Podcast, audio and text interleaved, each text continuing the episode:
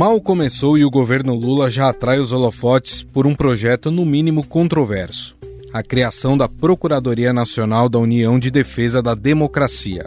Esse órgão ficará a cargo do novo advogado-geral da União, Jorge Messias. Assim, gostaria hoje de anunciar de forma inédita no país a criação da Procuradoria Nacional de Defesa da Democracia, que vai contribuir e vai contribuir com os esforços da democracia defensiva e promover pronta resposta a medidas de desinformação e atentado à eficácia das políticas públicas. Segundo o que ouvimos de Messias, a Procuradoria Nacional da União de Defesa da Democracia terá entre suas funções o enfrentamento à desinformação sobre políticas públicas. Na prática, o conceito que embasa a atuação do novo órgão é vago.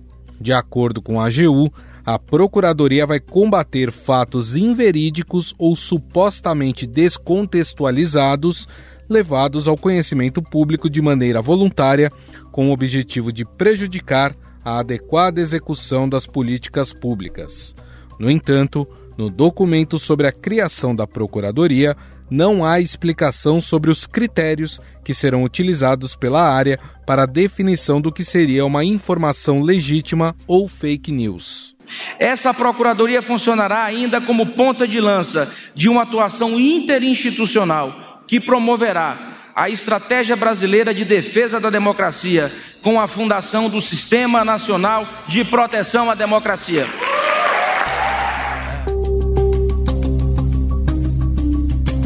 Já a estruturação da Procuradoria ainda será definida por meio de uma regulamentação do decreto, que será submetida à consulta pública. Políticos de oposição ao governo Lula usaram seus perfis para questionar a criação da Procuradoria Nacional da Defesa da Democracia.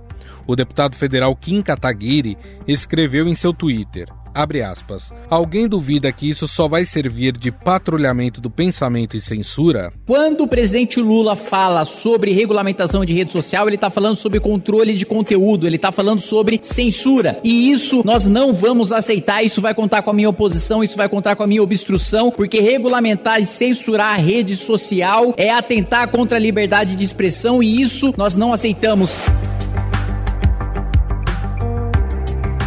Ele também compartilhou uma foto em que diz que Lula quer criar um Ministério da Verdade.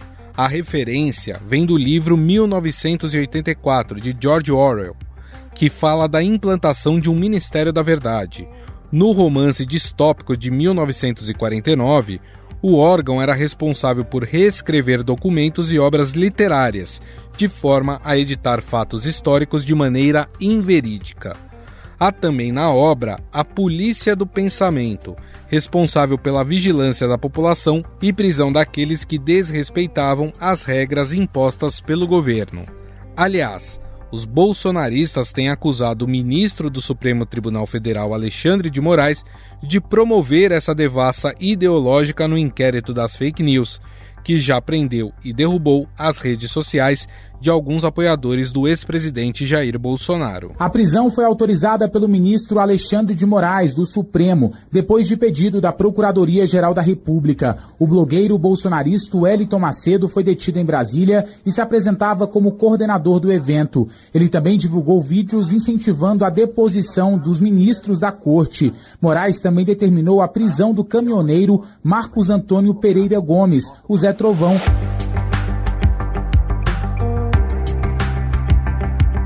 Chamado de inconstitucional, o STF definiu sua constitucionalidade em 2020 por 10 votos a 1. Importante lembrar que no mesmo ano, o Senado aprovou a chamada Lei das Fake News, que visa combater a desinformação nas redes sociais. O projeto estabelece como crime promover ou financiar disseminação em massa de mensagens que contenham, abre aspas, fato que se sabe inverídico, fecha aspas, e que possa comprometer o processo eleitoral ou causar dano à integridade física. A pena é de prisão de 1 a 3 anos e multa. Além disso, as plataformas terão de publicar regularmente relatórios semestrais de transparência com informações sobre a moderação de conteúdo falso.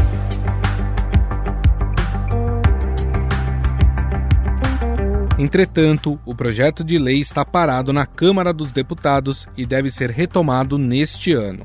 Já com algumas modificações em relação ao texto que veio do Senado, o PL, além de propor medidas que, segundo o projeto, visam diminuir a disseminação de notícias falsas e aumentar as chances de punição aos responsáveis, também prevê normas para o funcionamento de serviços de busca, redes sociais e aplicativos de trocas de mensagens.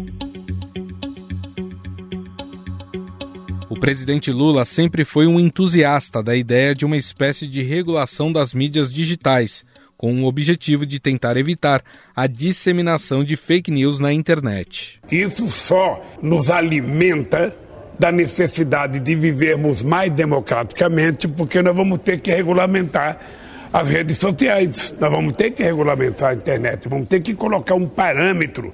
Uma coisa é você utilizar o meio de comunicação para você informar, para você educar. Outra coisa é para fazer maldade. A tentativa de regulamentar a mídia já foi defendida em outros momentos por Lula. Em seu segundo mandato como presidente, a Secretaria de Comunicação Social do governo chegou a elaborar um projeto para criar um marco regulatório da comunicação eletrônica que propunha a criação de uma agência reguladora para a comunicação social. Eu não sei qual é a preocupação que as pessoas têm da sociedade de discutir comunicação. Uma, uma legislação que está regulamentada em 1962. Portanto, não tem nada a ver com a realidade que nós temos hoje, com os meios de comunicação que nós temos hoje com a agilidade da internet, por exemplo. Então, o que, que nós achamos? Daqui o Brasil, independentemente de quem esteja na presidência da República, vai ter que estabelecer um novo marco regulatório de telecomunicações nesse país.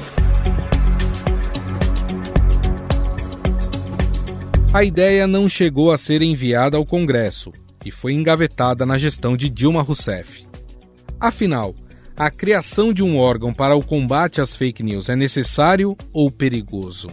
Existe o risco de perseguição política e ideológica?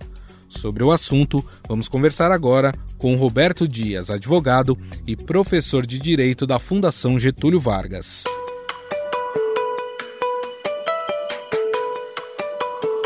Tudo bem, professor?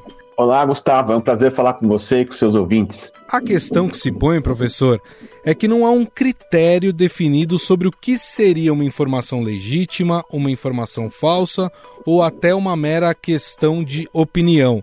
Quais os riscos, no seu ver, professor, que há nessa espécie de, de órgão da verdade, vamos dizer assim? Olha, Gustavo, eu acho que, de fato, é, esse primeiro ponto que você aborda é um dos mais importantes em relação a essa questão da criação da Procuradoria Nacional da União de Defesa da Democracia. Então, acho que o primeiro ponto que a gente precisa uh, esclarecer, ou pelo menos que era importante ter em mente, é uh, a, a, diferença entre uh, informação e opinião. Acho que tem primeiro um, uma, uma, distinção importante disso e que nós notamos, né, principalmente né, pessoas que leem jornais, eventualmente, e não conseguem distinguir se aquilo é uma matéria que relata um fato ou se aquilo é uma opinião de um jornalista ou de um especialista. Né? Então, a primeira distinção é, que tem que se fazer é entre opinião e fato. Feita essa distinção entre opinião e fato, uh, criação de mecanismos de proteção da democracia me parece que são sempre bem-vindos, óbvio, né? Uh, principalmente em momentos tão turbulentos com, uh, pelos quais a gente tem passado nos últimos tempos. Mas, de fato, a grande preocupação é, nesse caso específico, saber se esse tipo de, de órgão do Estado ele vai atuar uh, de fato para proteção da democracia ou, eventualmente, uh, agir de modo a abalar um dos pilares da democracia, que é a liberdade de expressão e a liberdade de imprensa. Para isso, a gente precisaria ter, de forma bastante clara, a definição do que seria, de fato, eh, desinformação, fake news, etc. Né? O que a gente não tem ainda um consenso. Né? Não, não, há um consenso em relação a isso no legislativo, né? tem um projeto de lei sobre fake news é, parado no Congresso Nacional, é, não há um consenso em relação a isso sobre é, no, no, campo do Poder Judiciário. Mas eu acho que tem uma distinção que me, me parece importante fazer, que é entre aquilo que dolosamente é feito para uh, enganar, para criar uh, uma, uh, uma mentira, e a, aquilo que eventualmente foi falado e houve um erro, houve algum problema nesse sentido. Então, há, no fundo, o que eu estou querendo dizer, Gustavo, é que há duas distinções importantes: uma sobre opinião e uhum. fato, outra sobre é, é, informações construídas dolosamente para ser uma mentira, e aquelas que, é, sem essa, esse, esse dolo, sem essa intenção, acabam sendo informações erradas ou distorcidas. A gente sabe, professor, que um dos graves problemas da nossa democracia hoje é, é, a questão dessas fake news e os ataques às instituições democráticas, né?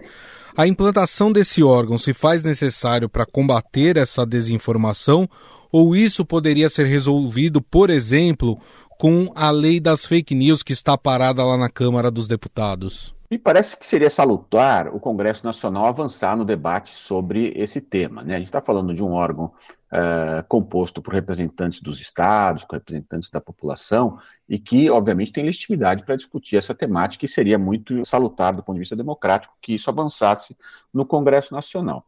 Mas o fato de não, não avançar não significa que não existam mecanismos outros para combater esse tipo de ameaça, uh, tanto à democracia quanto à vida das pessoas e assim por diante. Né?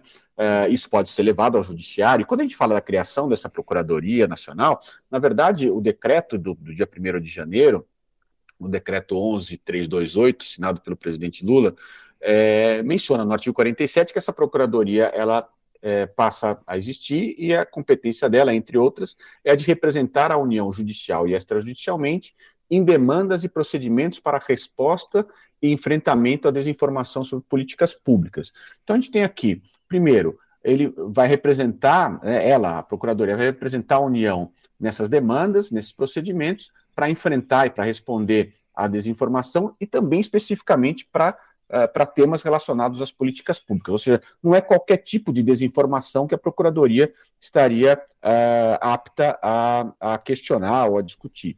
E quando se fala em representar a União Judicial extrajudicialmente, a gente não está falando que ela, de fato, já fará um, um, para praticar, tem competência para praticar um ato de uh, retirada de uma determinada matéria do, do, de um veículo, etc., mas sim levar, eventualmente, essa questão ao judiciário, por exemplo. E, portanto, a gente está falando de mecanismos de controle de abusos de direito, o que me parece absolutamente legítimo do ponto de vista constitucional. Eu queria, Gustavo, se me permite, então, claro. dar, por exemplo, dois, dois exemplos uh, talvez uh, uh, bastante evidentes, mas que poderiam nos ajudar a compreender um pouco essa temática, Perfeito. que são exemplos de, recentes, de questões recentes que ligadas a políticas públicas. Um ligado à política pública de saúde e outro ligado, por exemplo, à política pública de redução das, da, das desigualdades sociais. Né? A gente viu durante a pandemia o ex-presidente da República, eh, Jair Bolsonaro, é, falando efetivamente, né, disseminando desinformação, disseminando fake news. Né? Por exemplo, quando já cientificamente comprovado que alguns medicamentos não faziam efeito para o combate à Covid, ele é, continuava a, a dizer e a disseminar a informação de que era importante, então, usar cloroquina ou outros medicamentos que uh, a, a, os, os, cientistas já tinham comprovado que eram ineficientes. Né? Isso, isso é fake news, isso é desinformação, isso é ilegal, isso é proibido constitucionalmente. Né? Isso abala uma, uma política pública de saúde e pode gerar a morte de pessoas. Né? Isso tem que ser combatido, não tenho dúvida que tem que ser combatido. A, a, a, Uh, esses mecanismos de controle deveriam agir para que isso uh, não, não, não, não, não se perpetuasse. Agora, se tem uma outra situação, por exemplo, a discussão toda que se teve no final do ano passado sobre o auxílio de 600 reais. Enfim, uma política também de redução da desigualdade, proteção das pessoas contra a fome, etc. Né? E, eventualmente, enfim, você tinha um debate ali, ah, esse valor é correto, esse valor é, é, é suficiente, esse valor é exagerado. Né? Ah, 600 reais, tinha pessoas dizendo, 600 reais é muito, não dá, o orçamento não comporta. Outras pessoas dizendo, 600 reais é pouco. Isso está absolutamente dentro da, da, liberdade de opinião, de, de, de, de, crítica, de políticas públicas, dizendo se aquela política está errada, aquela política não está certa. Enfim, é absolutamente legítimo e não, não tem nenhuma relação com desinformação, nenhuma eh, relação com fake news, ou seja, é discussão legítima, democrática sobre questões importantes da vida brasileira e das políticas públicas a serem implantadas ou serem avaliadas. Então, acho que a gente, enfim, quis dar dois exemplos que talvez sejam dois exemplos extremos, e obviamente que a gente vai ter situações mais limítrofes, para tentar deixar claro que, de fato, a gente está. Há situações bastante graves que podem gerar consequências à, à, à população uh, que são relevantes em razão da, da, das fake news disseminadas. A gente poderia dar exemplos em relação à democracia etc., mas enfim, fiquei no exemplo da, da, pandemia. E a gente tem outras questões que é discussão legítima sobre planejamento, execução, avaliação de políticas públicas, que está dentro do campo democrático, todo mundo dizer se concorda, se discorda, se deveria ser assim, se deveria ser aperfeiçoado, se deveria ser extinta, isso está uhum. dentro da, da discussão é, legítima.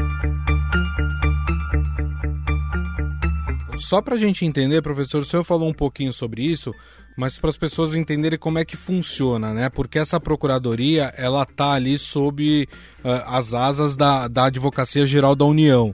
Ou seja, ela identifica é, um, um, problema ali de desinformação sobre é, alguma política do, do governo e a Advocacia Geral da União faz lá, o, a, entra com, com o processo contra essa desinformação. É assim que, que funcionaria? Exatamente, Gustavo. Né? A Constituição Federal, no artigo 131, que disciplina a Advocacia Geral da União, ela fala que a Advocacia Geral da União é uma instituição que direta ou através de órgão vinculado, representa a União judicial e extrajudicialmente, cabendo, nos termos da lei, né, que dispuser sobre a sua organização e funcionamento, as atividades de consultoria e assessoramento jurídico do Poder Executivo. Ou seja, é um órgão de advocacia, bom, como o nome diz, né, de uhum. advocacia uh, pública, de advocacia uh, da União, ou seja, um órgão de defesa uh, e de consultoria, de assessoramento ao, ao Poder Executivo.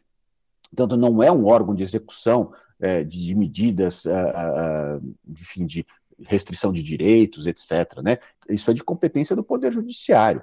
Né? Ah, há, uma, há, há pessoas que, que estão é, disseminando fake news em relação a uma política pública de saúde ou de educação, ou uma questão ligada à defesa da democracia, e que o poder público pretende agir né, para que isso uh, se reverta. Então, não é que a, a, a, Advocacia Geral da União vai lá e, e desfaz o ato, etc. Não, ela vai, né, provavelmente, ingressar com uma ação judicial, né, pedindo para que o judiciário avalie aquela questão e tome as medidas necessárias para, na visão dela, reverter esse ato uh, de desinformação, esse ato uh, conhecido como fake news, para uh, evitar que os direitos sejam continuem sendo violados. Aquele projeto, aquela proposta do PT de regulação das mídias, uma proposta até antiga, né? Tem alguma coisa a ver com essa procuradoria ou não? São, são assuntos completamente diferentes? Na minha visão, são questões totalmente diferentes. Não tá. tem nenhuma relação uma coisa com a outra, né? Uh, uma questão é, enfim, por meio de lei, de um projeto, etc., se pensar em mecanismos de regulação que me parecem bastante problemáticos a princípio. Lógico, a gente está falando em abstrato, né? Precisaria ver o projeto, claro. analisar ponto a ponto tal. Mas, a princípio, me parece que a questão da regulação da mídia é algo bastante sensível, bastante difícil de, de avançar uh, sem se resvalar em questões ligadas à liberdade de expressão e liberdade de imprensa. Aqui não, aqui a gente está falando de algo bastante restrito a uh, fake news ligadas às políticas públicas e que a União né, tá, né, tem um, agora um, um, órgão específico voltado a provavelmente levar ao judiciário né, e, e para combater esse tipo de, de, desinformação. Que, como eu falei, né, em alguns casos, uh, eu, eu, eu falei do caso da pandemia, pode gerar mortes. Né? Ou seja, a gente está falando, não, a gente não está falando de uma, de uma mera questão banal, a gente está falando de é, desinformação que leva uhum. à morte das pessoas. Ou seja, ah, não usar máscara faz mal na pandemia, etc. Ou é, tomar vacina gera, é, facilita a contaminação pelo vírus do HIV. Enfim, são mentiras dolosamente é, é, propagadas que devem ser combatidas. Então, esse órgão da, a ser criado tem essa função é, eminentemente.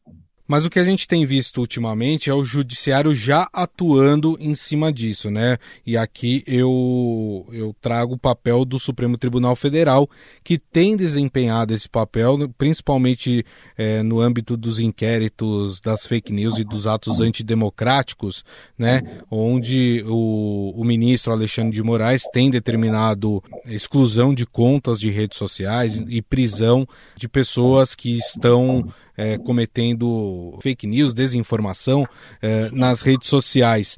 Esse papel do STF, no seu modo de ver, professor, ele é correto ou se deveria pensar na tramitação normal de um processo? Quer dizer, alguém entra contra aquela pessoa e aí a justiça nos caminhos normais levaria a decidir se aquela conta seria excluída ou não, se aquela pessoa deveria ser presa ou não. A Constituição Federal garante, né, e todo mundo sabe disso, o direito ao contraditório, ampla defesa, etc. Mas a Constituição também é, prevê, né, no artigo 5 inciso 35, que a lei não excluirá da apreciação do Poder Judiciário lesão ou ameaça de lesão a direito. Ou seja, há mecanismos uh, jurídicos que são ágeis o suficiente para evitar que um, uma lesão a um direito se perpetue. É? Uh, e há situações graves que precisam de, de, medidas, de medidas urgentes. Então, uh, em situações anômalas, como a gente viveu nos últimos anos, né, o judiciário, de fato, se deparou com, com, com fatos, com situações, com litígios que eram impensáveis anos antes. Né? E, obviamente, que criou mecanismos para que pudesse ter um combate efetivo às ilegalidades e aos abusos que fosse uma, um combate efetivo, que fosse um combate que, que, desse, que desse efetividade à garantia dos direitos previstos na Constituição. Então, no, no meu modo de ver, uh, o Judiciário foi um grande, né, é, um grande órgão de controle que subsistiu, que sobreviveu aos ataques antidemocráticos durante o, o governo Bolsonaro. Né? Uh, não sobrou praticamente outro uh, órgão de controle tão efetivo quanto o Poder Judiciário. Se nós devemos a uma certa continuidade da nossa democracia, em grande parte nós devemos ao Judiciário e ao Supremo Tribunal Federal e ao TSE em especial.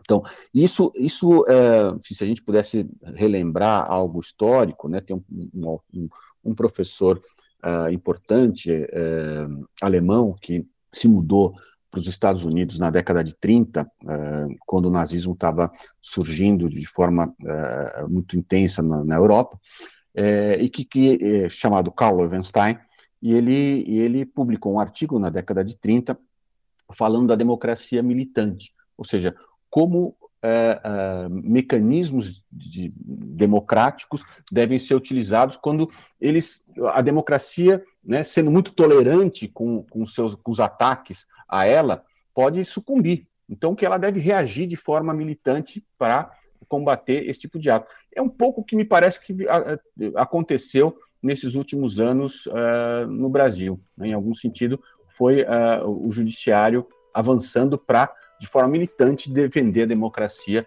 que vinha sendo atacada de forma contundente. Bom, nós conversamos com o advogado e professor de Direito da Fundação Getúlio Vargas, o Roberto Dias, a quem eu agradeço pela atenção e pela entrevista. Muito obrigado, viu, professor? Eu que agradeço, Gustavo. Estou sempre à disposição de vocês.